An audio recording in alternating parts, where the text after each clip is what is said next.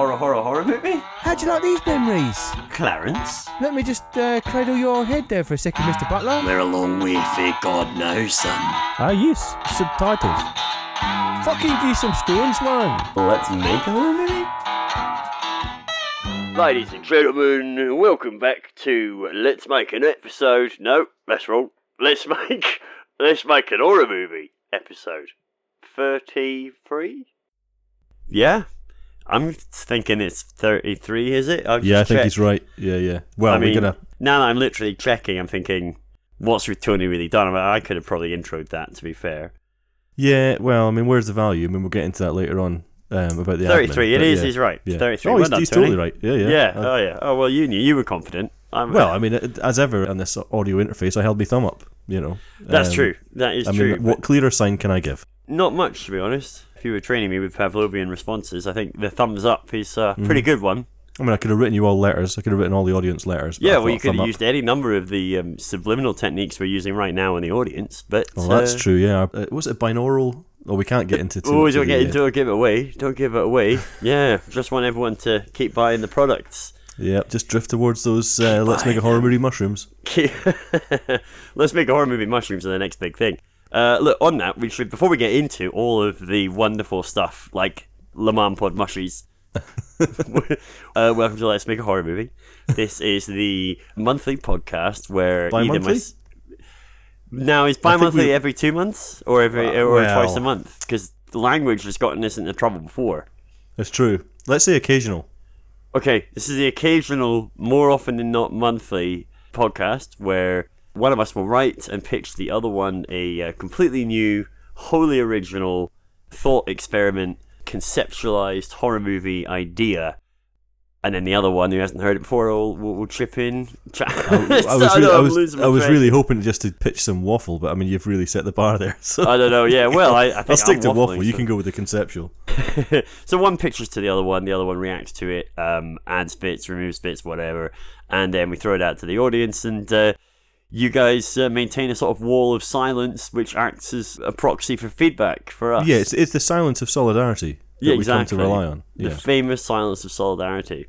Um, and so that's the podcast. So look, welcome. If you missed last month, don't worry, it's still there and it's good, and you still got time. Everyone's still talking about it. It's like Oh, the buzz is still there. The buzz It's is still, still very much part of the zeitgeist. Exactly. Everyone. It was for a while. It was Squid Game, and then it was episode thirty-two, Stones Mm-hmm. of Dead Nest that people were saying. Yeah, Um, that's a good point, actually, Dave. We have been trending. We're on uh, Instagram and Twitter. oh so yeah. let's make a horror movie on Instagram. Let's make a horror movie podcast on Twitter. Oh yeah. Hang on. It's Le Mans Pod on Twitter. L M A H M Pod. Yeah, at Le Mans Pod. I mean, the name is Let's Make a Horror Movie. I don't really know how these useful contraptions work, but you should find it with one or the other. But if you're looking for the at, I just got what's on me on my tablet of stone here. if you're looking for the, the the call sign, it's at Le Mans Pod. There's obviously there's the Le Mans Pod uh, bat signal. You know the big the Yeah, big uh, yeah, you can do that. You can do the Le Mans Pod bat signal. We uh, Where's that? What's that on top of the shard? It's on top of the shard at the moment, but we're looking at getting it moved. Yeah. Too high, turned out, actually. Over Oh, ambitious in the Yeah, end. yeah. Yeah. So, not a lot of use. A lot of crime went unpunished um, Right. for a long period. Basically, the whole time it's been on the shard. Never got switched on once. You're right. Yeah. We all started to think it was getting a little bit safer around London, and then um, it turned out we just weren't looking. But- Yeah. So, like, there is limited usability to a symbol in the sky because it But then we does can't put it require too people to be looking in the sky frequently. yeah. It's true. We, can't put it too low though, because remember that time we put it too low, and I then there's a lot of crime because they stole the signal, They stole the signal. That's it. And and there was that a caused lot the whole of thing. there was a lot of blind people as well. But um, it's a very high lumen count. Again, has to be in order to to go into Yeah. the sky. So Well, I mean, if you're going to be a, a vigilante, you have got to get your lux levels right. I mean, you? look, if we're getting into the practice, yeah, exactly. You got to get your you got to get your signals right. And actually, Batman's got his really, really wrong, really, really quite wrong. But I think is that a surprise for a psychopath that lives in a cave largely? certain impracticalities to a lot of his techniques. Yeah, Why did he put nipples on the suit? cape. Why is he only solving sort of crimes and stuff when it's cloudy? Anyway, look, we're getting off topic. We're getting off Sorry. topic. I've told you what the podcast is about. It normally goes Act 1, feedback from last episode, from the audience or any other quarters. Also, now in Act 1 is all sponsorship, partners, sister podcasts, and the like. Mhm. And then Act Two is things we found and liked with our eyes, hands, ears, and mouths Minds. and minds. And then Act Three is the pitch itself, which this week I think is John's week. Yeah. And then Act Four is just a quick name search for the idea. If you're going to give us feedback, and please don't, it's uh, let's make a horror movie at gmail.com. That's right. Or you can go to the website, which is just let's make a horror movie.com and find, you can probably find a way to communicate with us there. Well, if you can't be bothered climbing up the shard, pop Yeah, I mean, do you know what? The more we talk about it, the more and more I think, what were we doing? It was a huge investment as well. That was so much money. And then, of course, turns out all we did was blind a load of people and then Mhm. basically ignore it for six months. So there you go. but uh, what else can we do, Dave?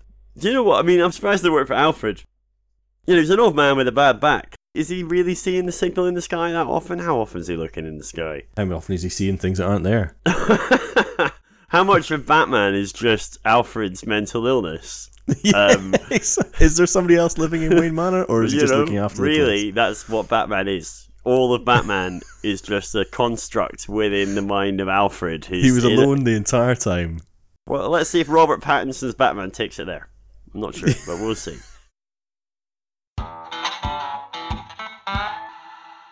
Yeah, welcome to Act. Uh, wait, no, that was that. This is Act One, isn't it? Tony, we need to have a uh, just have a quick chat about your performance.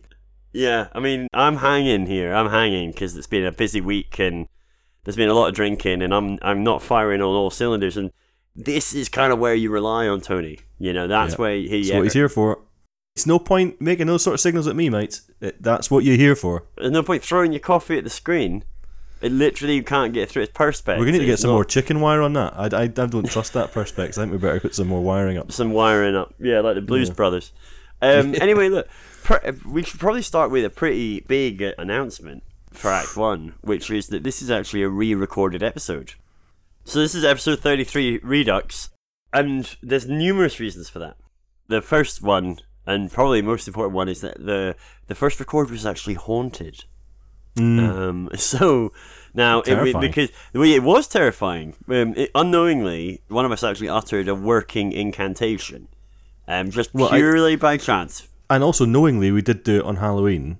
That's so true. more fool us when the when the veil was thinnest. That's that's right. When the veil was at its thinnest and the worlds were closest, and the collision of the uh, ethereal and corporeal was at its at its nearest, we uh, threw caution to the wind, did some silly nonsense, and, and actually haunted our own episode. So, I think um, still causing problems today. I think the uh, the audio boxes are still causing problems here. yeah, absolutely. I mean, there was some suggestion that actually it was Tony's little cousin on the soundboard that, that might have fucked the sound. but we've had some paranormal investigators in and they've confirmed it actually. They listened to a lot of white noise. They, you know, they did their thing where they, I don't know what they do, spunk on a wall and then film it in UV or something. Mm. And then That's the classic technique, It. yeah. I Yep. think that's what they do, don't they? And then they like ask it if there's vo- if there's anyone here. Um, Uh, What's it called? Audio phenomena. Phenomena. What's the um, audio response phenomena. no? um, But look, I don't want to don't want to get into shitting on the uh, the old paranormal. well, I mean, given that we've now got first-hand evidence that it's actually uh, it's It's all true. real. Well, we did haunt our own episode, and um, Apologies for that. I actually heard, as you've mentioned there, that you know we've had to we've had to uh, withdraw that episode, and it's it's you know now unpublished. I heard it was actually um, that thing that you said, and we all know what you. oh, oh, the unmentionable thing. Yeah, yeah, yeah. So, well, this is the- it. This is it. There's the- contenders, aren't there? in the famously unregulated industry of podcasting. That's Like, right. actually, the, it the deeply ombudsman came down on us. I named Yeah. names. I, I named some a big list of names with regards to certain activities, and Yep. And there you where they go. were flying, and what they were doing, who with, which island they went to, and where they got the chickens from, and the donkeys. and they stepped in. The the ombudsman stepped in. Uh, That's and, right. You know, they actually set up an ombudsman for podcasting. That's right. um, The podbudsman. off pod Off pod. Yep. came in, shut us down, took the mics. That was it. Took took the uh, the masters. Just took the whole lot. But then, interestingly, because it was my pitch, and it was my pitch was so good, yeah. it was nice to see that the BFI stepped in Mm. and reinstated Act Three. Well, yeah. The big friendly Inuit stepped in. Yes, you, you'd think it would be like the British Film. You- oh yeah. Institute, oh yes, no, no, but it, you But no, it was the that. big friendly Inuit. yeah, okay. that was the um, that was the classic mistake we were always making. See, for years I thought when two people were talking about the BFI that they were talking Yeah. about the British Film Institute, but it turned out about two weeks ago. No, well, what's it now? Three weeks ago, the when the Yeah. big friendly Inuit stepped in, and um, he saved the John's pitch because I think ultimately up in oh, I want to say certainly north of Nova Scotia. I think he was from. Uh, I say he. I'm I'm just attributing pronouns. Um, that's Listen, mate, this cut. is why we lost. this is how we lost that. It's one and one, two, and four, mate. yeah. This is why the podbidsman stepped in last week. off pod. The pod. Off pod is the podbidsman of podcasting. I still think after all the legal trouble we've been through, I'd know that. So anyway, look, uh, fun, well, look, that's a good segue, John, because I wanted to a talk about this month's sponsors, but I also wanted to clarify why we're repeating the episode, basically. And it's because, as we've covered, Big Hmm. Which Friendly of those Inuit- three? well, Which Tony's of those cousin two or fucked three the was it? audio. It was haunted um, Yep. because we accidentally had a uh, viable working incantation in it, mm-hmm. and the, all the obviously litigious problems Yes, off off pod. off pod. And um, and also there was well we had a we also had a live visit to Pizza Express in Woking, uh, which did So This is gonna now listen. I'm just gonna stop you there. I think it's probably time to get into the sponsor reads because I think you know. okay is oh yeah because if I give away too much then um, We're back into we're episode back we're back 33. in we're gonna take one again. re-record it again okay okay okay all right so I'll be quick because I don't want to you know I don't want to bore you going over the same sponsors as last time but this month's sponsor is three day lobotomies so if you Mm-hmm. recall me talking about three day lobotomies so if life's getting you down and you just fancy checking out for a while have a three day lobotomy and after three days they'll put it right back They stitch it back on, slap it in there. they will mush it back I have That, checked sorry, that was the word. Yeah, I have checked on this. They will mush it back. There's no absolute guarantee of full return to cognitive function. But they do use sustainably sourced chewing gum as an adhesive. They absolutely do. They absolutely do. Uh, So I mean, what else? You can't really ask for more. no, and they use everyday pliers as well. Just cheap everyday Mm. pliers from being accused. You you can get them, and it actually saves a lot of money on resources. You know, at their end. So that's Mm. why the overheads are so low. Well, in the same way as Uh, they're like, you know, you can you can just bring a staple gun if you want to choose to staple up your own entry incisions. You That's can just right. do that. That's right. And and they also they'll give you a, a nice pair of sunglasses afterwards, obviously. So to cover the Mm-hmm. embarrassment of you know having maybe a fucked eye, or, or like blood pouring out of it. Depends how they go in. You got the option. Mm. Well, there's the eye patch option as well, which is obviously cheaper because that's only one, you know, one covering. So. yeah, but three days and then they Yep. they mush it back. Three days of peace. Oh yeah, isn't it? Sometimes I think, oh god, isn't it just all very noisy, you know? Mm. And I'm going into the big city there, and it's just it's loud, and it's voices and phone calls, and I don't know, barking animals, Thoughts to process, roads to cross, engines. lights, Yeah, god, the whole Yeah. thing, and you think, do you know what? I wouldn't mind a couple of days out of this. just drifting through this. Exactly. And so Yeah. three day lobotomies. And you can get 20% off if you just quote Lamam code DED. Lamam code DEAD. Um, for three days. So I think I Lamam bet best pronouncing that D E D. D. yeah, looking at my notes now, they have actually underlined that quite Yeah. heavily. I think it was intended to stand for dead easy decision. But look, um, funnily enough, the three day lobotomies actually segues into one of the Fuck Off Eggs' uh, latest products. So you remember Fuck Off Eggs is the in house Le Mans Pod website. We're very much like Hello Fresh, but for different products, obviously. Yeah, but for the sort of the punk gourmet. Yeah, we're like Brewdog's version of Hello Fresh. Yeah. I think Yeah. so. You know, where the up and coming Very with profitable. anyway, look, so three day lobotomies pair really nicely with Fuck Off Eggs' new product, Mescaline Mocktail. Now, Ooh. yeah, so it's a new mocktail that has absolutely none of that horrible alcohol in it. So for you know, Mm-hmm. people love mocktails; they're a big thing. Alcohol, people are getting a bit, You know, I don't always want to Oh, be yeah, drinking.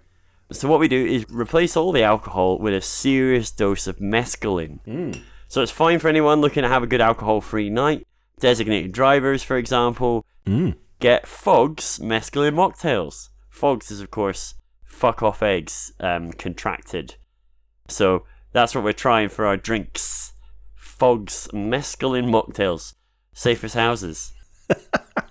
so, so yeah, so that's that. As you say, you know, if you're wanting peace, geez, oh, mix those two things together and you'll have the best month of your life. I got one more sponsor, John. I don't know if I should just crack straight into Go for it, mate. Yep. uh, the other sponsor. So the last sponsor I had is uh, Nightmare in the Garden, brought to you Oh, by yeah. it's brought to you by Elf on a Shelf. Um, so it's like the same, it's the same idea, but it's, it's Nightmare in the Garden, right?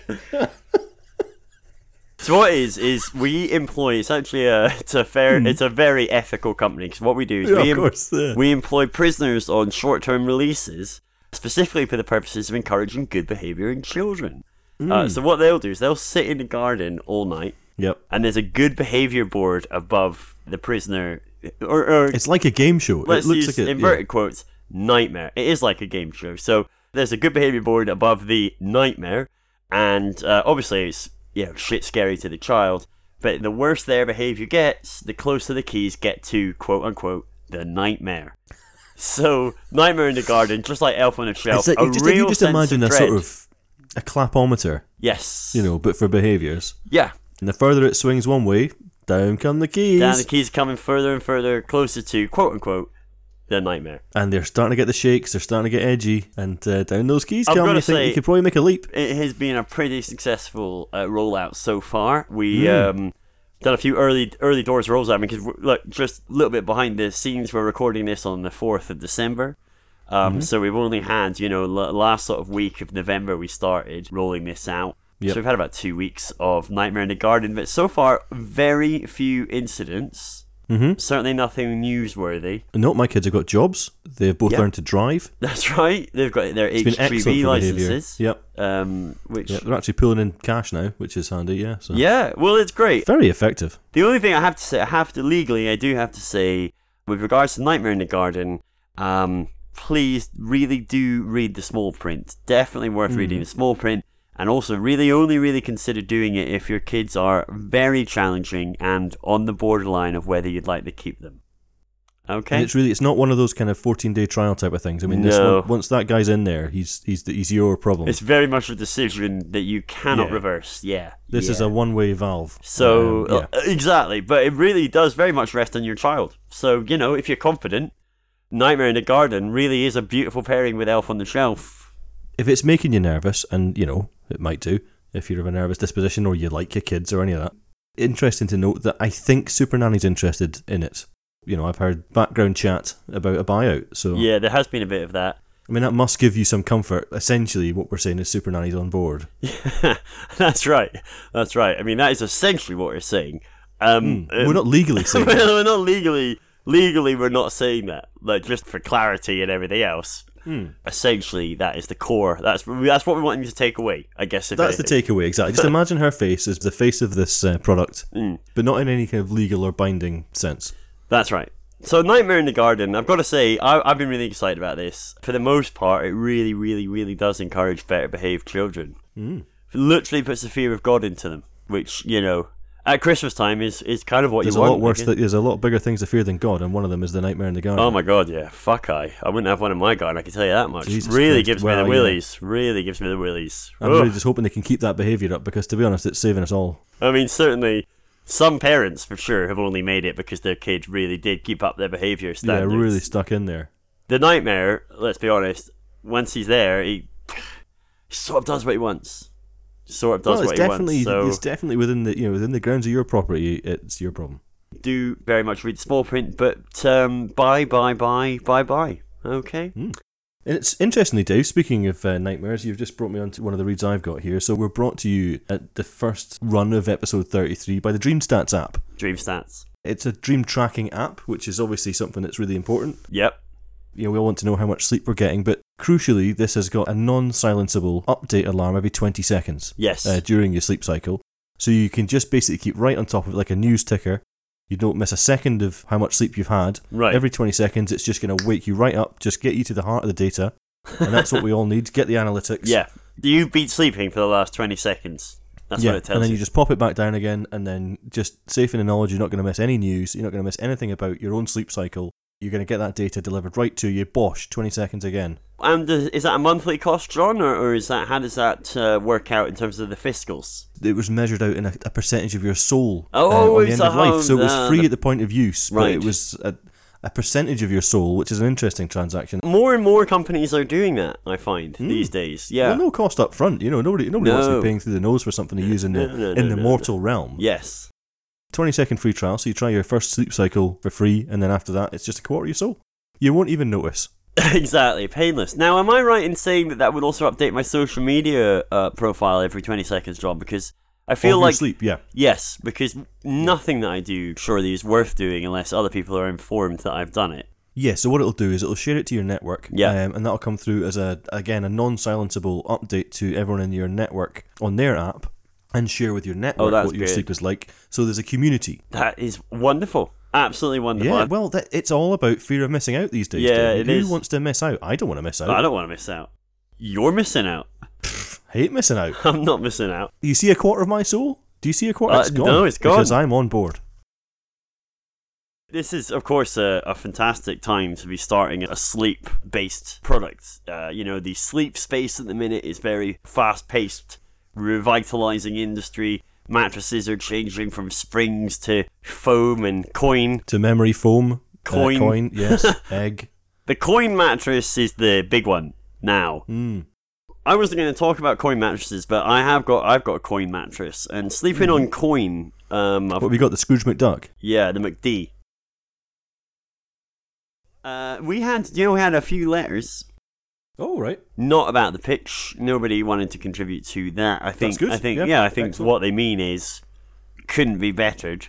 Well, it had Jared Butler. Did so have Jerry. End of conversation, really. What are you gonna do? I mean, you know, Two Jared Butlers? What else? If he had brothers or sisters, they could have had a family band called the Butlers. Which would have been quite fun because they would have had like an out of the box kind of uh, how do we dress and what's the affectation, you know. right. We're the butlers. You can just imagine it.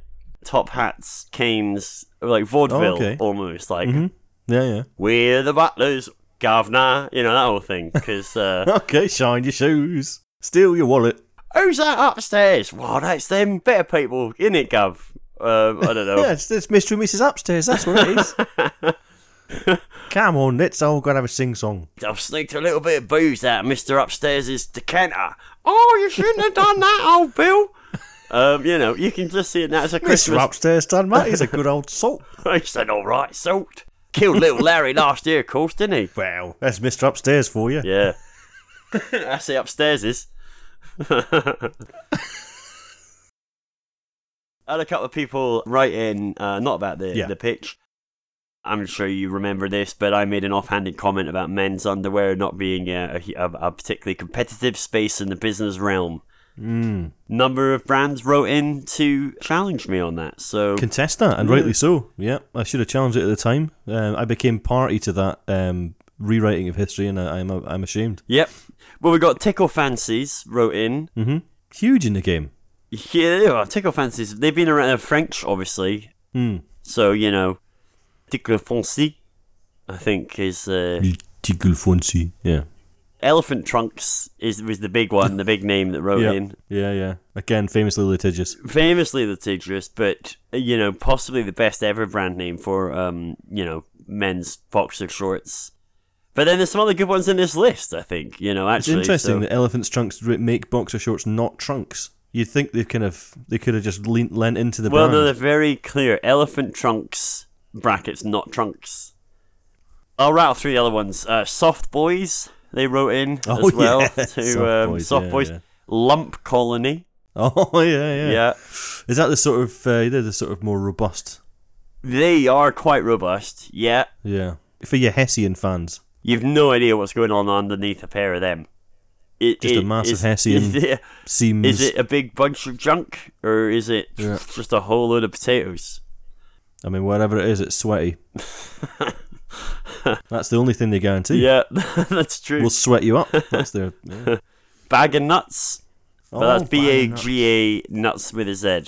One of those new players in the market with all them neon. Well, that's it. You can tell from the Z on nuts. Uh, that's how you know Yeah. they're sort of post 2000.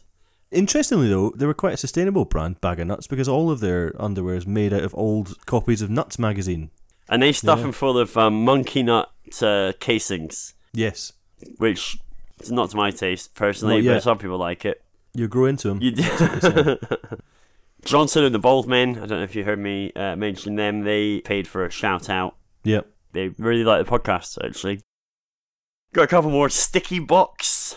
Um, that is Yeah, Swedish. That one. Sticky Box. Mm. Sticky Box. Sticky Box. Yeah. They've got a very catchy uh, advert. Yeah. 回声 till the water hurry so. Sticky Box. Yeah, exactly. Oh man, I love that jingle. I'm not gonna try and repeat it, but I do like that. I love that jingle. I love every Oh, single dude, it word just and gets in your brain. enunciated letter of the jingle that I just it sung. really gets in your brain. even it sounds so Japanese, but it's not. yeah, you, you think it's Japanese, but you'd be wrong, and you'd be massively I racist. I've been transported to the Orient, but no, you haven't been transported Sticky to the box. They Sticky box. started. This it was a Swedish Japanese um, thing, Swedenese. Um, but um, yes, the I really can't wait to listen to that actually again. I love that advert. That's probably going to be my favourite bit of this. right. Well, there's two more. Uh, no, three more. Cloth badgers. Oh yeah. Yep. That's for the older generation. That is isn't for the older generation. They'll look after your gear. That's, I guess, that's that's the best we can say about them. They're not it? fancy. No matter how far down it hangs, it, they'll look after it. That's the that's the the like a badger set is the uh, is the tag. They go deep. Yeah, they go deep Yeah. and they smell. and you'd leave them at the side of the road if you if you saw a dead one. uh, uh, and the owner's pissed all around the opening um, to mark its territory.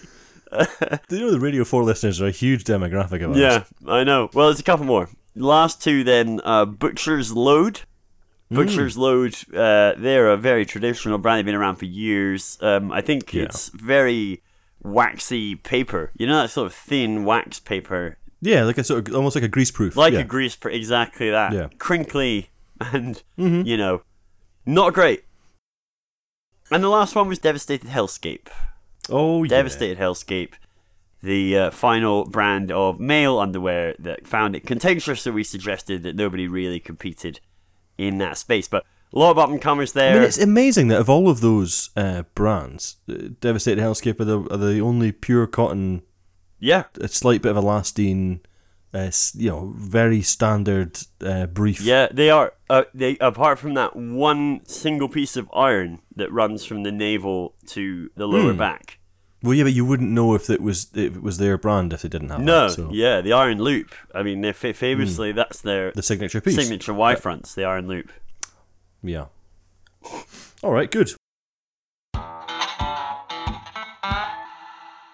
It's not fucking Ringmaster's voice, alright, sunshine? Welcome to Act 2. Well, Oh, has to take his moment. he doesn't only Has has to take that. his moment He's when got our that, so that's his only time. I suppose he could add some Yeah. some commentary Well, he could just fade us out over if the he top. wanted Yeah, to, he could but, do. yeah, He's got all the power. Anyway, look, welcome to Act 2. This is the act in which John and I normally would discuss uh, the horror culturally related things that we've seen done, and, and mainly things that we've liked rather than things that we haven't. Mm. But I mean, what with all this controversy we've alluded to, uh, the re-recording of the episode, the Redux, Mm-hmm. there hasn't been a lot. There's not been a lot of stuff. I don't think. I spent more time inside a courthouse than out. Yeah, so I don't have a lot horror wise because obviously I don't really like it. Um, so I got a few. I got a few things. have you? None of mine's um, particularly current. I finally got around to watching Halloween three. There seems to be a number of hot takes over the last couple of years about how Halloween three is um, really good. It's it's really maybe best left kind of where it was before the hot takes started. it just has a really weird relationship between a young woman and a very old man that uh, sort of seems weirdly inappropriate. Just thought it was interesting because I, I had perhaps higher expectations. The other thing I watched, obviously, has been Squid Game. We watched Squid Game since the last time. I suppose it technically is probably within the horror genre, but it just um, it's fairly accessible stuff. It's just it's real life horror. It's not supernaturally or anything like yes. that. Yeah, yeah. It was the commentary on how people behave that was interesting to me. And the reason that that worked so well, I thought, was because the setup was essentially democratic. Right. There was no enforcement in the sense that you were not forced to play the game. So it's not. It wasn't Running Man. Exactly. And that worked all the way through the show. And then in the hmm. very last episode, after your protagonist has won, he's about to meet up with his estranged child, and right at the last minute decides, no, I'm going to go back to Squid Game. And it's implied that he's kind of angry with the game and that he's going to go and try and maybe take it down or something. That's sort of the So he's got what? So he's got his life changing. Got his life changing money. This is the thing. It's a, it's a there's no catch So he's just a dickhead. Right, well, this is the thing. So, in a horror movie, let's say you had the same premise in a horror movie, the difference would be that the antagonist would fuck over the protagonist at some point. So, you could have hmm. exactly the same stuff pan out, it Yeah. gets to the end, and they're like, haha, you never, you're never getting this fucking Yeah, money. the, the briefcase we is empty. Whatever, And then yeah. that would justify his response of going, oh, I'm going to fucking take you lot down. But that didn't happen. What happened was he played a game that he didn't have to play. He won it by choice. by choice, exactly. He won, won money. money. and they're gonna make a second season. But it's like, well, there's not a lot to say. So what's he going back to do? He's going back. well, to we don't know. I'm I'm I'm making some assumptions about what he's going back to do, Right, just okay. based on the tone of the final episode. So they basically said, "Oh shit, this is viral. Uh, make it happen. What I think's make more happened happen." is that they've gone leave it open for a second series. If they were really cynical, they might have had two slightly different endings. I would be very interested to know. God, that'd be yeah, that'd be. Just seems like it would have been perfectly wrapped up. Yeah, I mean, maybe I'm. It's still really enjoyable. Don't get me wrong. I just sort of feel like I'm not sure what season two's got to offer. It's like I didn't watch it, but The Handmaid's Tale, they made a TV show of that, and I couldn't think Yeah. of many things worse that you know to make a TV show of. Like, there's no entertainment there for me. But that's not the Hmm. point. The point is they made a second season. The reason there isn't a sequel to the book is that the first book says everything you fucking needs to say about misogyny and Yeah, all the rest of it. Exactly. So it's done. Uh, And then, the TV goes, yeah, but I tell you what would be fucking good is if we did another season where we like fuck up women even more and they've got a really hard time but the money. and people will fucking love it. It's like, well, yeah, people people do seem to kind of like it, which is kind of disappointing. but like, uh, it has nothing of value to say. Hmm. I feel like one of those old '60s, you know, Greenwich Village hipsters who's like, "Yeah, man, but wh- what do you gotta say, man? Like, you, you, you gotta you gotta have something to say, you know? If you're not saying anything, No, I know what you mean, man. It's like if someone's had a narrative arc and then it feels like they've had a bit of a handbrake turn at the end of it, it's very disappointing. But I think there's also at the moment, uh, it seems to happen a lot that people get disappointed in the final episode of things, and that sort of horse meme of like really well drawn back end of horse, really childishly drawn front end of horse, and everyone like, oh, this is the writers at the start and this is the writers at the end. Like that is around all the time as well, though. It's, I think a lot of like last episodes are really getting bagged, and I wonder if it's because they're not doing them properly because they're trying to leave a bit open for another series, or you know, if they're trying they're trying to have a nod forward rather than just finishing a story and then doing another story. They're trying to leave something open. I do think there's a lot of that. Probably, I think there's a lot of pressure from the commercial sides of these businesses. So I do think that plays a part in it, and I do think there is a lack of, um, let's say, courage to look at new stuff and to try new things. But then I'm not sure if that's necessarily a new thing or not. I don't know, man. I mean, did you watch Vigil? That just was a story and it finished, Mm. and it was excellent. And the last episode concluded the story. Boom. Another one that was on my uh, my list of things, The North Water. Ooh, Did you watch that? no. Oh god, it was horrible. BBC. Was it like an ice-bound Victorian era? Yeah, so Colin Farrell, the guy who played Cook off of Skins, and Stephen Graham, he played the he played the, the captain. So there's a sort of ex-army surgeon down on his luck for a number of reasons, ends up on a whaling boat up in the Arctic waters, and many things and misfortunes happen. And it was a kind of six-part series. It was excellent. I mean, excellent sort of cast, obviously. Um, really horrible story, Mm. just really horrible. Lots of just gruesome deaths and horrible weather and horrible people, and it was all grimy, and it was uh, just excellent. Worst things happening to Um, see. really, really I good. told him. I told him, Bernie. um, told him, buddy, never make the money back. That's what I told him. I'm done moaning about things which really, I really I should have been saying positive things. Um, the most exciting thing I can say is that there is a 4K Blu-ray of the 1986 Transformers movie out now. Oh, really? Still a cartoon, even in 4K, yeah, it is still a cartoon. Yeah, yeah, yeah. yeah, yeah. It's a good one though. Actually, it has Eric Idle in it, Mm. so a nice tie-in. Yeah. Um, I told him. We'll never make the money back. incidentally, this record's available to buy in the foyer. So, yeah, my cultural highlights are non horror related, unfortunately for you. Um, Shite. But so a couple of a couple of really good Instagram recommendations that the Let's Make a Horror Movie should be following. So Haley Morris is the first one. She's just a Instagram person who does little sketches of the inside of her brain and her various body parts talking to each other, and she's fucking hilarious. 1.1 million followers. Well, she deserves every one of them. She's excellent. Okay, I mean, well put together, and just a nice source of easy twenty second uh, enjoyment nice. um, of a day. Other Instagram recommendation, Mama Still Got It. It's a model who's a mum of three, and she's got three kids, and she does just some excellent posts about her kids. So she's got these tiny little hands like Trump. that she holds, uh, sort of she pushes her sleeves up, holds these tiny little model hands, and then acts out being her kids. She's, uh, it's just brilliant, just really enjoyable.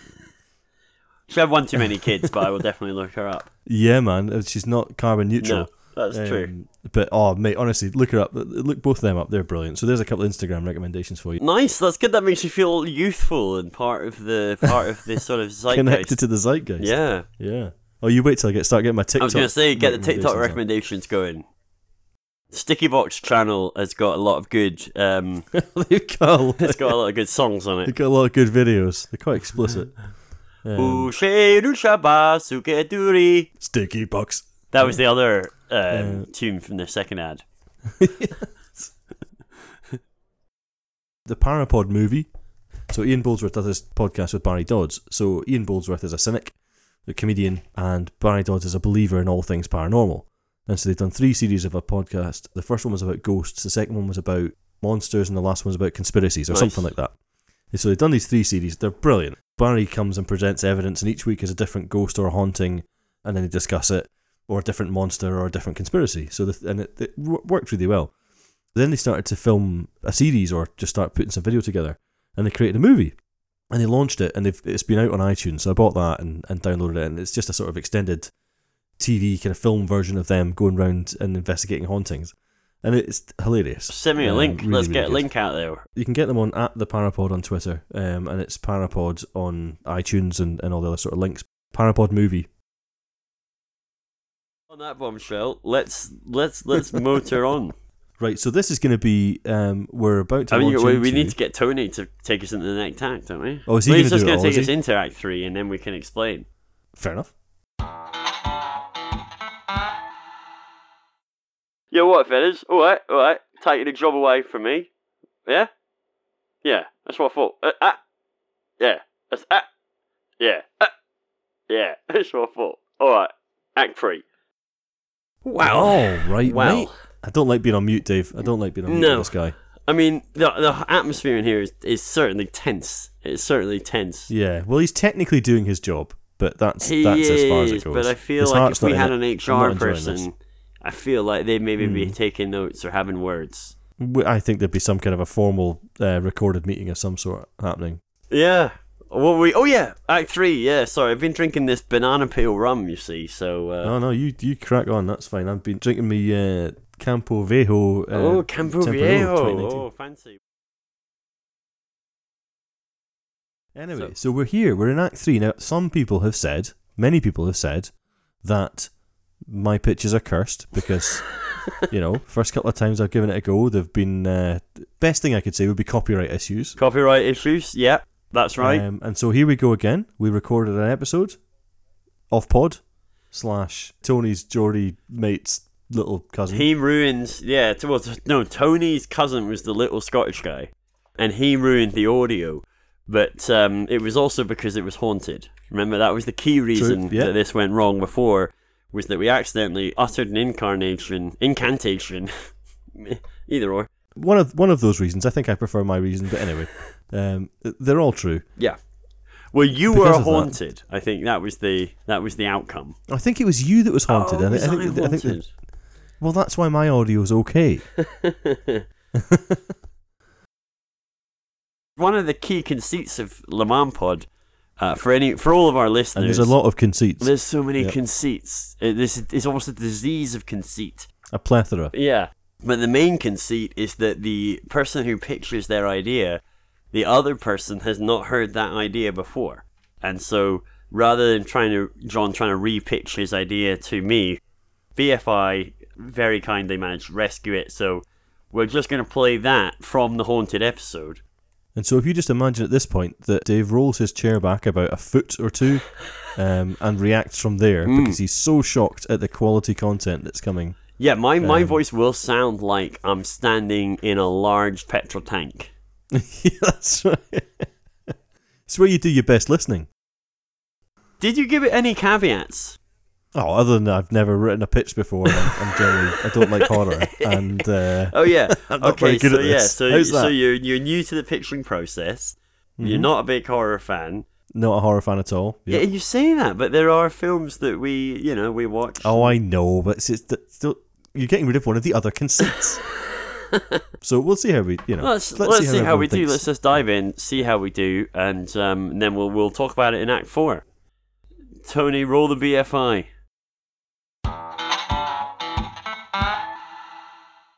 Okay, cool. So we've got a Christmas themed Yes, pitch. we've got a generally um, fleshed out, th- you know, three acts. We have um, not a lot of dialogue in there, so you know we can we can try and see how we go with that. Sure. So let's start with our cold open, shall we? Yeah. We open on the exterior of a churchyard at night. We're moving through the uh, gravestones. We can tell that it's a church that's in use, and we see tethered up outside the church is a horse bearing livery, shifting uneasily. So is this giving us a bit of an idea of timing? yeah, we can see it's clearly medieval times is where we're trying to set ourselves. nice. So we're going to cut to the interior. Show of the don't tell. That's what they always say. Sorry. There you go. Cut to the interior of the church, and we're going to see a man waiting at the altar wearing a thin crown. He's greeted by a voice in the shadows, and the exchange is clearly not pleasant. Our new entrant in there is calling our first man unworthy to wear his headgear, and calling his father a puppet. Oh, nice. So they're not friends. Something unseen in the shadows that we can't see. Just the voice. That's all we're hearing Yeah. is the voice of the guy coming in and, and, and sort of slagging off the guy who was already there. We're going to cut back to the outside of the church and we hear muffled raised voices, followed by shouting and the unmistakable sound of drawn blades. We Oh, can see, and I think at this point we're probably focused on the, you know, one of the horses or something like that. You know, right, right. we're hearing a scuffle, and we return to the interior of the church to find the second man with a blood spattered face and his fallen foe at his feet in a pool of blood. I'm imagining a tracking shot going round the outside of the church whilst you're hearing all of this. So you Yeah. see, you, you you see in the horse, you're getting the vibes, and just as you're You passing see a movement window, through the yeah you can movement through the stained glass. yeah. yeah. gotcha. We come back inside, and our man without the crown has clearly won this uh, confrontation, which is on The shadowy man. the shadowy oh, voice conse- man, consecrated, consecrated ground. ground. There you go. Yeah, so shadowy voice man has won his won his battle. Ooh. So that's our cold open. Let's make sure that's nice and bloody and gory. Yeah, it's clearly Yeah. minging. It's clearly on church ground. It's clearly a bad thing to do. There's a lot of history Maybe we should have some signifier that something unholy has occurred on consecrated ground. Might be a bit too cliche to have a crack of lightning, but maybe you could have a Mm. strong breeze blow through, or Well, what I I'm trying don't to do at the moment, you'll see. You'll see later on is that why I'm trying to set it up in a bit of a general way. So we'll we'll uh, we'll Okay. cut back to this later. So maybe a raven cacaws. oh, God, gotta love a raven. I mean, I should probably notice that the two voices are speaking in Scottish accents. Of course they are. Of Yeah. course. Nice. You're, Uh, you're unworthy to wear the crown. Your father was a puppet, and you're the same. yeah, yeah, that kind of thing. Is it a, hu- a shadowy thing uh, that we haven't seen? Uh, are we assuming at the moment is that's just another human that we're not seeing, or are we Yeah. So thinking- we, we cut when we cut back inside, we've seen the second man with a blood spattered face. So we've seen that it's a man. Oh, okay, yeah, nice. We don't know anything more about them, and we're not going to know anything more about them Ooh. deliberately. Oh, So oh, okay. okay. So, Act 1. The main part of our film opens on the exterior of a castle. So, it's like a medieval looking castle. We've got a couple of establishing shots, and then the camera pans round, and we see a modern vehicle parking in a temporary car park. So, we've now set ourselves firmly in the modern day. Lovely. We're following the family out of the car towards a castle. En route, we're hearing Christmas music and a bustle of people. So, as we're on our way towards this castle, it's clearly becoming warm, friendly, definitely Christmas. Yeah, it's Definitely like a sort of it's a sort of like National Trust property. They've got Christmas activities going on. There's maybe someone selling mulled wine, We'll get to it. We'll get to blue it. vine. We're hearing our Christmas music, the bustle of people. The family arrive in a warm and bustling scene within a courtyard. Our family are the Irvines. We've got Mike, Julia, and young Edward. Okay, nice. So we've got a man, a woman, and a young child. I feel like that might be three names that we've never used before on the Man Pod. Mike, Julia, and Edward. Yeah, I know that it seems very banal, but somehow I Mm. feel like we've never had them. Wow. Well, that's good. We've had a lot of names. Pod first. we've had a lot of Clives, to be fair. Oh, well. Strapping. it's got six Clives in it. So, okay, we've arrived at the courtyard. The following shots capture the atmosphere. Small traders set up in the castle's cellar, courtyard, and main hall. We've got Christmas music playing throughout, mulled wine served, and the aroma pervades throughout the castle. Mm. Fairy lights illuminate every nook of the picturesque setting, and we follow our family on quite an idyllic journey around the castle and grounds. They're enjoying mulled wine, they're buying the, the goods, Christmas music plays over a tannoy, single trader stalls adorn the castle walls and the Great Hall. Eddie chooses toys and sweets and is generally pampered by the stall owners and his parents. This is Hollyfest, an annual festival held at Drumcastle in Aberdeenshire. Ooh. Our family arrive at the main event. Door wreaths are made to order in the castle's old kitchens, now just a shell of itself, but still there and, and recognisable as an old castle kitchen. Eddie chooses his favourite, and Julia pays. The stall owners compliment them on what a great choice they've made and how popular the festival has been this year, noting they've had to take extra holly from the Royal Forest of Oaks. We cut to the family home in the posh area outside of Aberdeen, just north of Cults, for those of you who understand, where the wreath takes pride of place on the timber frame porthole window of the front door. We're now following a, a number of cutscenes here. So we're gonna, I think we're gonna possibly gonna view this all through the wreath, showing the inside of the family home as much as we can see of it. So we've got kind of restricted view there through into the family home and into the hallway, possibly the kitchen beyond. Essentially, things are getting more and more stressed and, and less and less positive as we go forward. now, there's a choice here in the direction as to which way we go here. This could be over a number of Christmases or just one. So they've written this over just one Christmas, but the, there's a possible possibility we could change that and make this happen over a number of years. Okay. So it's quite clear that the uh, family unity is breaking down to the distress of young Edward. Things are not going as well as they were at Hollyfest, where everyone was having a lovely time. Christmas over, a huge argument breaks out, and Mike storms outside to take down the decorations. So he's taking down the lights, he's uh, picking up reindeer from the front garden or whatever, Yeah. and he's about to take down the wreath. Cuts himself on the holly as he's taking the wreath down, makes no real mention of it, um, hauls down the wreath, puts it on the floor, walks calmly into the home, upstairs, and then we see him throw himself out of the top window to his death. Nice. Oh wow. Yeah. Okay. I can see that playing out where you have no idea that that's about to happen. Yes, exactly. Nothing gives that away. No musical cues. Nothing. Nothing physical, just ooh, and then Yeah. You just think, oh, I'm just following him, doing his duties, cleaning this up, doing that, Yeah. and then yeah, ooh, straight out the window. Yeah. lovely. So I'm thinking in that we've you know, we maybe even got a shot like a sort of steady cam behind him or something like that, and we're just Mm. following straight in, straight upstairs and gone. Yeah. Yeah, that's nice. Is anyone else in the house? I think we'll probably ha- we haven't I haven't had that witnessed by anybody. I think we could probably have that witnessed by Eddie. I think that'd be a good idea. I was going to say, yeah, witnessed by the kid would be uh, Yeah. a nice extra horrific element to uh, to add in. So in terms of act structure, I think that's for me. That's the end of Act One. That's where Be that's cool where if the kid off. said something to him as he's as he's passing. So he's Mm. walked upstairs. He's walking maybe down the corridor. Mhm. Kid comes out of his room and says something to him, and then he maybe has just a you know a perfectly normal reply. Replies to the kid as if nothing different, and then two steps and he's out the window from there or something. Hugely scarring, horrific. Yeah, yeah, yeah. Oh, the kid will be fine. Kid will be Oh. fine. Okay. We're about to test that theory. Right, so Act Two. I don't go into all the camera directions in this thing, but at the moment I was still considering that kind of a, how this all looks. So we're going to fix on the, an outside shot of the house. Uh, we're going to be looking from say across the road, so you can see the whole house in the front garden. We're going to see the sun and moon wheeling overhead, so we're on a fixed shot, but we know that time's passing here. right. Um, so Show no we're tell. Yep, that's it. We're Yeah. gonna, so we're going to see, say, the funeral, but it's all happening quite quickly. And that you know, you see the cars drive up, coffin goes in, away you go. You're then going to see years passing, essentially. Right. We're going to see that the, the young boy Eddie's growing up. He's not following the right path. He's clearly going off the rails. We're going to see him growing up to a teenager pretty quickly, fighting outside the house, smoking, drinking. Let's have a shot of him sort of staggering up the road, spewing in the garden, you know, getting into arguments in the, on the driveway with his mum. So life isn't going great for young Eddie. No, it's ever since he started calling himself Eddie and not Edward. I think that's probably what did it. That's what did it. Yeah. So, and in terms of casting here, I know we, we've just lost Mike, but I was thinking I'm just gonna I'm gonna shoot for the moon with I've gone with Dougray Scott for Mike. That's my Mike. Why not? It's a short part. He's in and out. Uh, you know, I'm And sure he'll do it. He'll do it as a favour. No. Well, yeah, we know. Yeah, we know each other. Yeah, do great. His brother Manta Ray as well. We should. He might be might be able to get them both, both the rays. Um, oh, oh, that's my sleep app going. nice. Just got another couple of winks there through that one. Okay, so we now got Edward alone on a rocky path. We're seeing him age a bit more. We're seeing him get into substance abuse and violence. His life is clearly spinning off the rails. That's going to end with him being thrown out of the family home. And we see him essentially getting his possessions thrown out the top floor window. He's getting thrown out of the house by his mum, um, Yeah. and he's off on his own.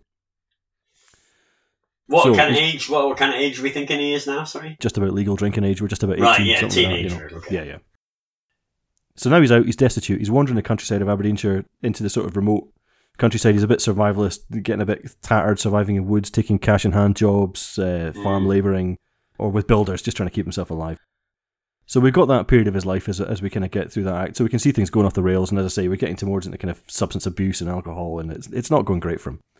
He eventually uh, gravitates to central Aberdeen, where he's sort of falling into the sort of the, the homeless community essentially in Aberdeen Okay. Okay. not he's not friendly with other sort of homeless people um, in the main. So I You mean, got essentially, H, man? You got any Uh, fucking H? You got any H, man? I See, this is the- this is the problem because you got now you got because you're in Aberdeen. So you get, can you do that? Well, I can't. That accent maybe not so much, but like No. I remember standing outside the Blue Lamp in Aberdeen, and uh, somebody, whatever the accent, they were basically going, "You got any H, pal? You got any fucking H?" Right. and I'm sort of going. I mean, in my mind, I was going, "Do I do I look like I might be carrying heroin?" Because if I, if I look, heroin. either either I'm looking like I'm doing really well, right, Hmm. or I'm looking like I'm doing really badly. Yeah. He's one of us, like- He's one of us. Anyway, right. He's landed in central Aberdeen. He's begging. He's not getting on well. Generally, I mean, I think this sort of thing. If you, I, I don't know if you've uh, how much you picked it up, but he's getting. He's called Eddie, and his surname's Irvine. So we've got plenty of plenty of clever names about the ex Formula One driver that he's getting given going up. You know, um, I'm assuming at this point his kind of uh, nickname amongst the homeless is F1. F1, Um, yeah. yeah, Or it's Speedy. be- Speedy. I think It's going to be a source of uh, a source of consternation for him. So he's not, you know, he's not making many friends. So we're going to eventually arrive in a scene on Union Street. Um, he's set upon by a number of other vagrants for stealing a prime begging spot near Belmont Street, probably just outside the. Uh, what was the what was the decent pub on Union Street? On that used to Union Street. gigs? Uh, Belmont Street, sorry. Drummond's? Uh, Drummond's. Drummond's. Drummond's. Fuck Yeah. guy. There you So go. he's been he's been So begging it's, outside probably, it's Drummond's. probably not been there for 20 years, but yeah, carry on. Drummond's. Who knows? he's standing outside Drummond's on Belmont Street. Gets into a fight. Yeah, gets into a fight, gets himself an absolute doing by a bunch of other vagrants. I've Um, seen but- some nasty fights on Belmont Street. One of the nastiest fights I ever saw was on Belmont Street. Yeah, Mm. grim. I forgot. Yeah, we're another one of our sponsors. We're, we're sponsored by Visit Aberdeen, aren't we? Want to see someone get kicked in the head? Come to Aberdeen. Aberdeen. Welcome to Aberdeen, where beggars will put on a fight for you. All right, so he's going to he's about to get himself an absolute drubbing, so we can make this quite sinister. But he's eventually saved by an unknown man in an army surplus jacket, and he's taken back to Union Street Gardens. nice. Um, so we- I love got how a- you know, specific sort of- this is. Yeah. Yeah, so it's the terrace, you know, the Aberdeen Terrace Gardens. They sort of sit under Union Street, the sort of steep-sided Yes. gardens that run under, the, and the train line runs That's under. right. Yeah, there's a little recall. kind of homeless community in there. You could see. I used to see them on the train in the morning. Ah. Um, so we've met this guy. He saved him and he's dragged him back. So he's eventually sort of pulled into this community of, of homeless that live kind of essentially under Union Street um, within the Terrace Gardens.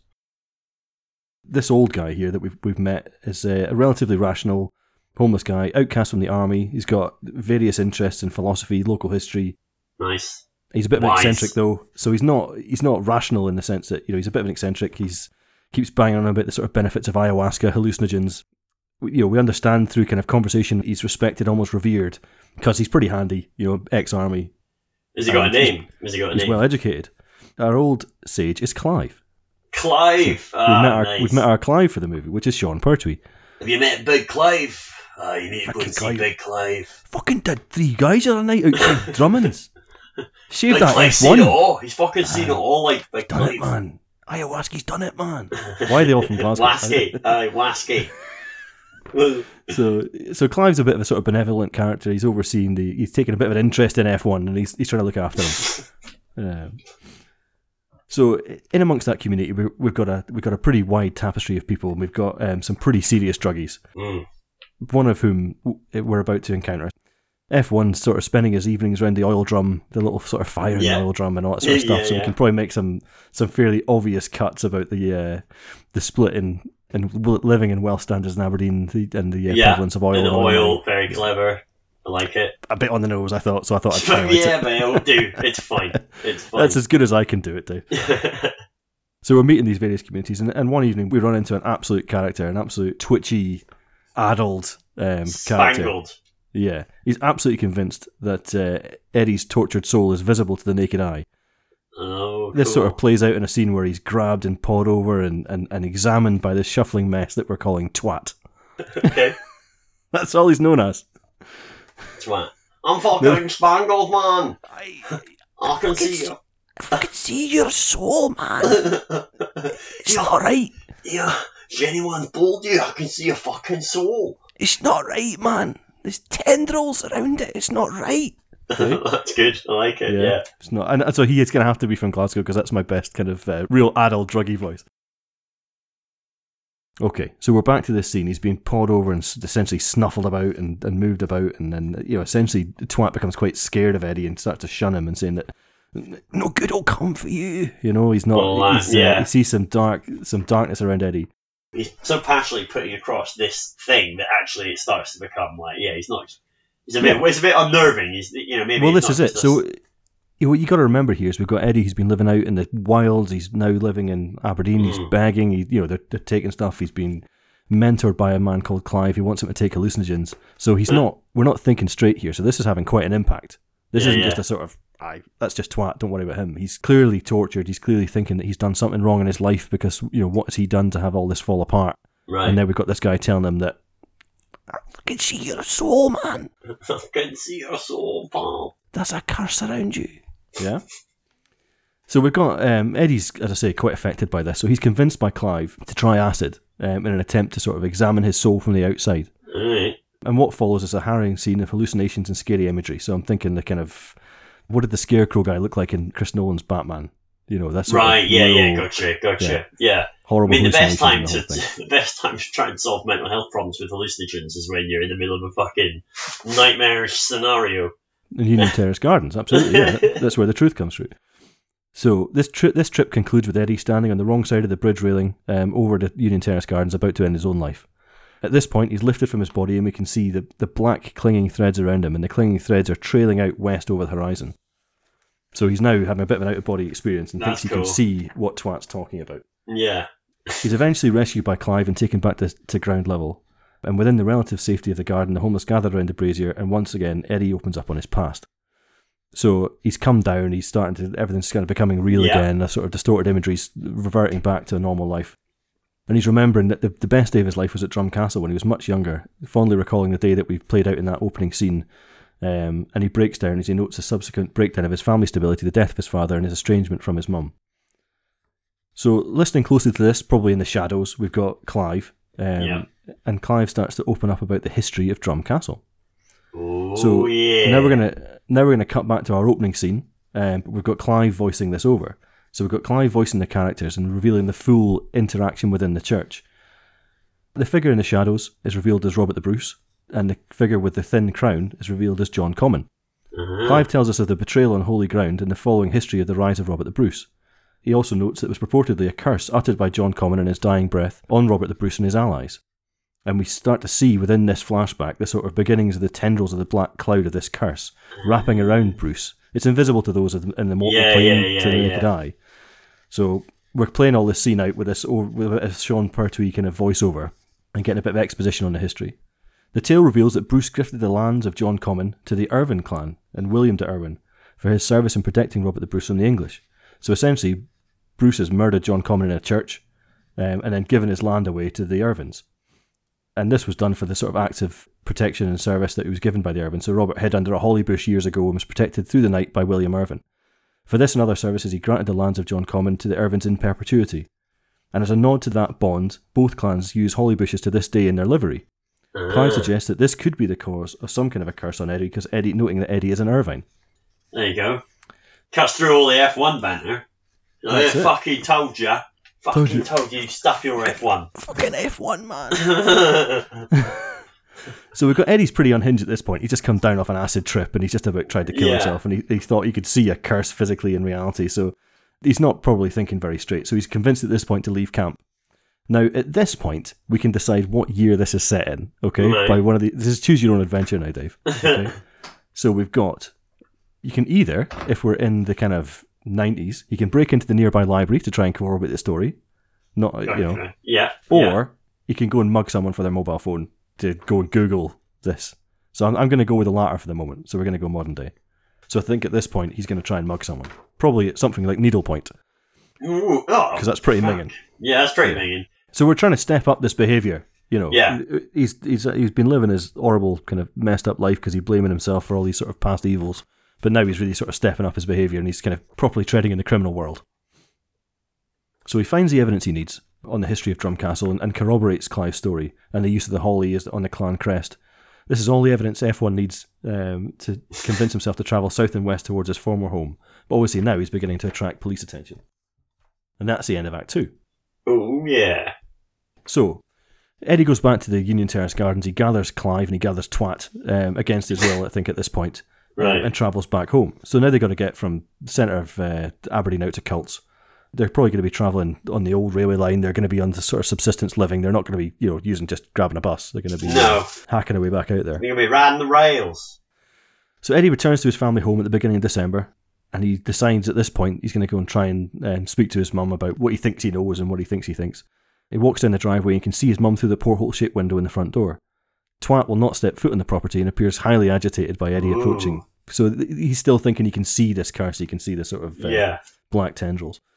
Eddie's about to ring the doorbell, but sees her looking angry straight back at him, and he backs away from the door and, and shattered by this sort of reunion going wrong before it even starts.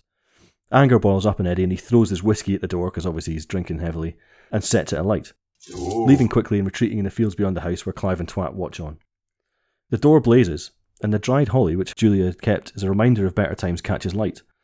When it blazes with light, Eddie thinks he can see his mother's face change to a sort of sad look and with no anger, just hollow and lost. So we're not quite sure what he thinks he's seen through the door now. Right. So I'm thinking they get a bit of a sort of unreliable narrator here, and he's, she was never really angry, but um, that's what he saw. So Yeah. I thought you were gonna say she was never really there. Could be another. no, no. So we just seen that the uh, the holly's been burned up that was retained from this wreath from years ago, and that probably has some kind of significance. So Julia looks up and catches sight of the blaze, and she quickly manages to control the flames. The alcohol almost burning out, so it's only a half bottle of whiskey or whatever. It's not going to be uh, completely devastating to the, No. uh, to the whole house. When she dealt with the apparent arson attack, she calls the police and catches sight of the sort of dishevelled crew as they retreat towards the old railway line and get back on their way. Despite the terrifying ordeal, Julia feels somehow lighter and relieved of her burdens, and she goes to visit Mike's grave. At a loss that night, but feeling determined, Edward forces Twat to guide them further, and this is probably going to turn nasty at this point. So he's he's kind of going another step beyond. So he's intimidating Twat probably physically, and um, I don't know Getting a bit fucking nasty. way, man. I don't know fucking, the I'm not taking way. you any further, man. I fucking can't do it. fucking take me, Twat. So he's he's, ma- he's forcing Twat to guide them, a, a bit like a sort of junkie golem. I'm cold, man. I'm cold, man. Back to the fucking gardens, man. It's cold. Twitching here. I'm fucking twitching. So yeah, we've got Twat as an unreliable guide, a bit like a junkie golem. And with Clive protecting him, it becomes clear that Twat sees the dark tendrils of the curse still ensnaring him, but they lead back further inland towards Drum Castle, not his former mm-hmm. home. So we think at this point we think he's connected, been he should have been going home, but now it turns out he shouldn't have been going home. He needs to go on. So we're on this journey now He's starting to break a number of rules. He's starting to take all these steps into darkness. So we're on our way to Drum Castle. So they resolve to return to the castle. And so as they leave through the night, we got high as a kite twat leading them along, shambling away. We see the police kind of pulling into his mother's house. So that chase is getting closer, and they're kind of you know the the heat's on essentially. So then we got to the uh, the last bit here. So we got the climax of the film sees Eddie, Clive, and Twat make it to Drum Castle. Inspired by the scene at Eddie's old house, the crew resolve to burn the castle to the ground in an attempt to sort of break the curse. They arrive across country through the royal Um, forest. of that's oaks. ambitious. That's uh, Hmm. I mean, they're like, hey, I know. This has stood for let's hundreds of let's years. take the whole castle down Yeah. with fire. Yeah. Okay. I mean, people people did do that, but I'm just it's it's uh, Clive's got not training. it's not the short awesome. play that you might think. No. Clive's got training, you know, so we're not, you know, we're Oh, not yeah, completely, uh, yeah, you know, Clive's- we're yeah, completely an devoid of the ability to do so. Yeah. Um, so they arrive across country and through the royal forest of oaks. We get some guidance here, but as we do so, I think we're going to probably arrive at the sort of grave of John Comyn. I think this is the point that they're going to try and launch their attack. So, you know, John Comyn's Right. obviously been buried in, in uh, Drum Castle. Yeah. But this is a bunch of druggies we've got here, so it's not all going to go well. So in No. preparation for the attack, shit goes wrong and they get a fire gets started in the Royal Forest of Oaks. So it's not anywhere near the castle that they want to get to, it's in the grounds. At this point, the forest catches fire quickly and takes some effort to escape, as if the fire itself is kind of holding a grudge. I think at this point, I'm going to kill off Clive and Twat Oh wow. in that blaze.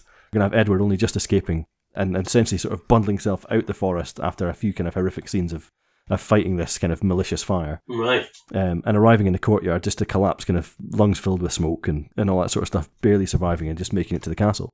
He kind of rolls over and notices that they're actually setting up for Hollyfest for this year. At this point, we've got the police arriving, and he's bundled into the police car and, and taken away. But somehow, despite the fact he's lost his only kind of two friends over his over his adult life, he's somehow feeling lighter and more elated. So I think there's something kind of some kind of uh, redemption um, or something. Okay. Obviously, it's ended at Hollyfest where it started. So we've got a final scene where Edward's visited in jail by his mother, and the reunion is not as he hoped for, but in the circumstances, it's uh, you know, it's still some sort of redemption for him. He's ruined by his rough life. He's pulling himself together in a mental institution, which is now his home. He's never getting out, but he's somehow not carrying that kind of weight of his whole life being against him uh, that he used to be. And that's how we finish. Okay. Oh, well, lovely work, mate. Lovely work. I wonder if we should move into Act Four before we uh, start. Oh, start. do you want a post-credit sequence? Yeah, go on. Yeah, if you've got more. Just, this is just one a one-liner. So post credits, um, Holly shoots her scene growing up again through the Royal Forest of Oaks. Ah, nice. Yeah. Is So the curse this- broken or is it not?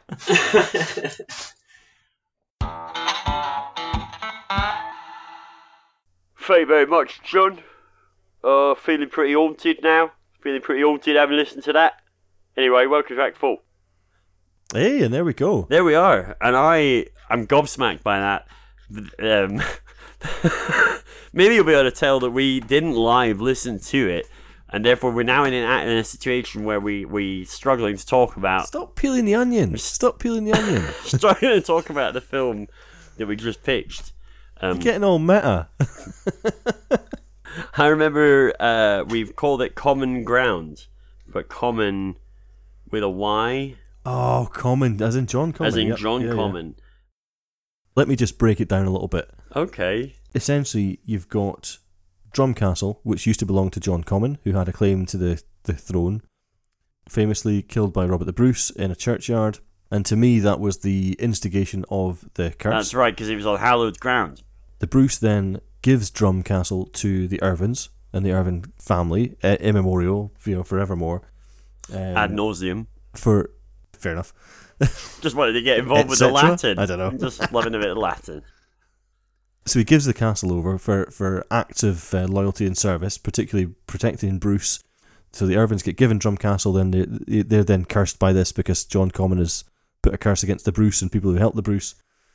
There is a real festival called Hollyfest that used to be held at Drum Castle. But yeah, so if quite a lot of that was based on kind of real historic events tied into Hollyfest, which is a real thing that I went to and was awesome. it was like the most Christmassy time I've ever had ever at Christmas. No. So I thought, what better than turning that into a horror pitch? Yeah. sort of twisting it a bit. All right. Well, I hope that was um, interesting and enjoyable, and nobody got haunted or heard the incantation. Or indeed tries to sue us again. oh God, yeah! Um, don't don't don't, don't yeah. sue us. Gosh, golly. Golly, I've had enough of anything contentious so- said in literally any of these podcasts is alleged. Um, Um, yes. In fact, we're alleged. here we are. We are. Our entire existence is alleged, and you really can't prove it. And on that bombshell, uh, I think Oh, Merry you know, Christmas. Merry Christmas. I don't know when we'll be back, John. Maybe try and get one done for Let's say Q1. Let's say Q1, Q1. 22. well. So yeah, we're, so we'll be back soon with the Dave pitch. Uh, I don't know what it's going to be yet, but I'll think up something suitably horrible, and then we'll we'll roll with it. Fantastic. Until then, you can email us at let's make a horror movie at gmail.com, tweet us at LeManPod, Tell your friends, pass it tell on. Tell your friends, tell your mum, tell your gran, Don't tell your dad because then he'll be even more don't interested. tell him, but do him. tell your second cousin removed. Oof. Yeah. Yeah.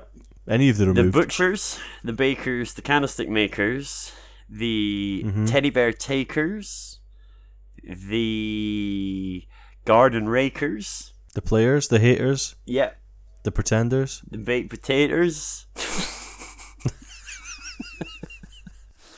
all right. So once you've Oh, told think all of them, then you're allowed Christmas. Okay. All right. Time for my traditional goodbye. All right. Have a, have a wicked Christmas, everybody, and thanks for listening. And join us again next episode. We love you. Let's make a horror movie, everybody. John's waving.